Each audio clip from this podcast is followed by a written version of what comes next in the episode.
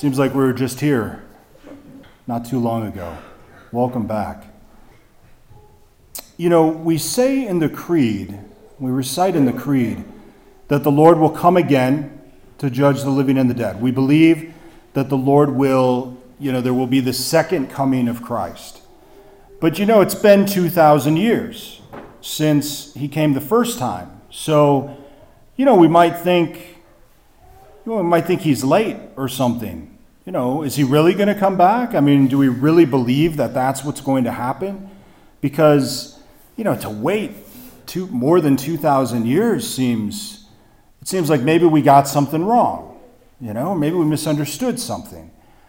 Now, if we're to look, though, at Israel, if we're to look at the Jewish people, they were waiting for the Messiah for thousands of years as well.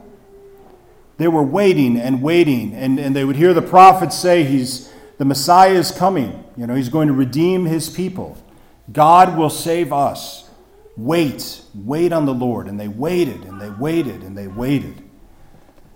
And thousands of years later, some 2,000 years or so, in that small stable in Bethlehem, their Savior came.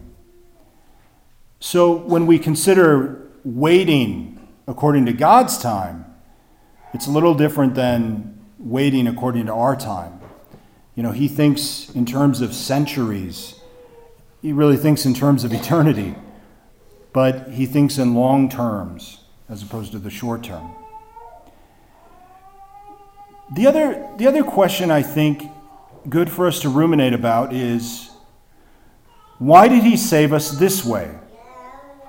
In other words, if, if the Lord just wanted to save us from our sins, he could have just done so, right? He could have just said, You are all forgiven. You presently living, you uh, previously living, and those to come, you're all forgiven. I wipe away original sin. I wipe away, you know, the, the effects of actual sin. Heaven is open. Everyone gets in. he didn't do it that way. It would have seemed the easier way to do things. Instead, God becomes man.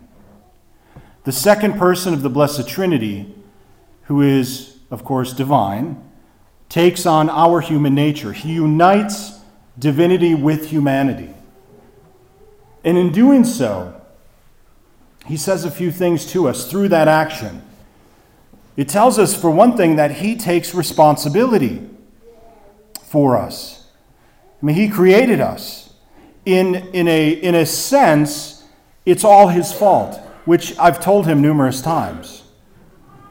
Thank you for laughing. Yeah, you know, when it's all falling apart, well, it's your fault anyway, you know. It doesn't go very far, but it makes me feel good for a little bit. But, you know, in this sense, it's his fault. You know, he started it all. You know, he's the one who created the heavens and the earth. He's the one who, who created us, you know, with freedom. He's the one who gave us the possibility of sinning. Not that He caused our sin, we cause our sin, but He's the one who, who set up the conditions for which it could take place. And He knows that, right? And, and He thought it worth the risk or, or worth the consequences that He would give us that freedom so that we could love Him back. Because He didn't want just a bunch of robots, He wanted people who would love Him back. And to be able to love Him back, we need free will. So He gives us the free will, but that also allows us to sin. So by Him becoming man and taking on our nature, He takes responsibility and becomes one of us.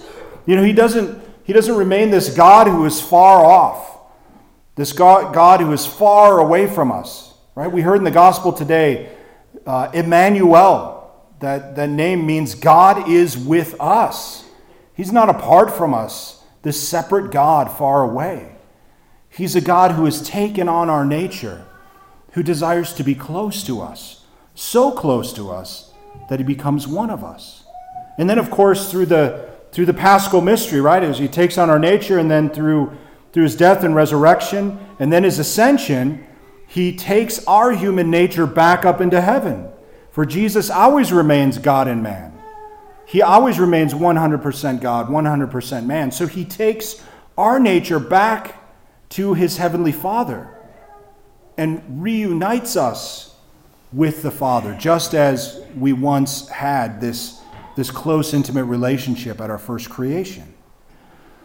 So, what this tells us then, this action of God in what we call the incarnation or Christmas, you know, the celebration of Christmas, is that we have a God who wants to be close to us. Not a God who is demanding of us, a God who comes as a little child, as a baby, innocent, right? A child who, who is not imposing, is not, uh, as I said, demanding, isn't trying to coerce us into something, but instead a God who merely needs to be received. You know, just like, just like a child is, is received and held, we have a God who simply wants to be received, a God who wants to be close. This is what our Lord offers us this night. This is what the Lord offers us every day of our lives that close intimacy. He wants to be a part of your life. He wants to be close to you, as close as you will let Him. And all we need to do is receive that gift, like Mary, like Joseph, to simply say, Yes, Lord, come into my life in a more profound way. Please stand.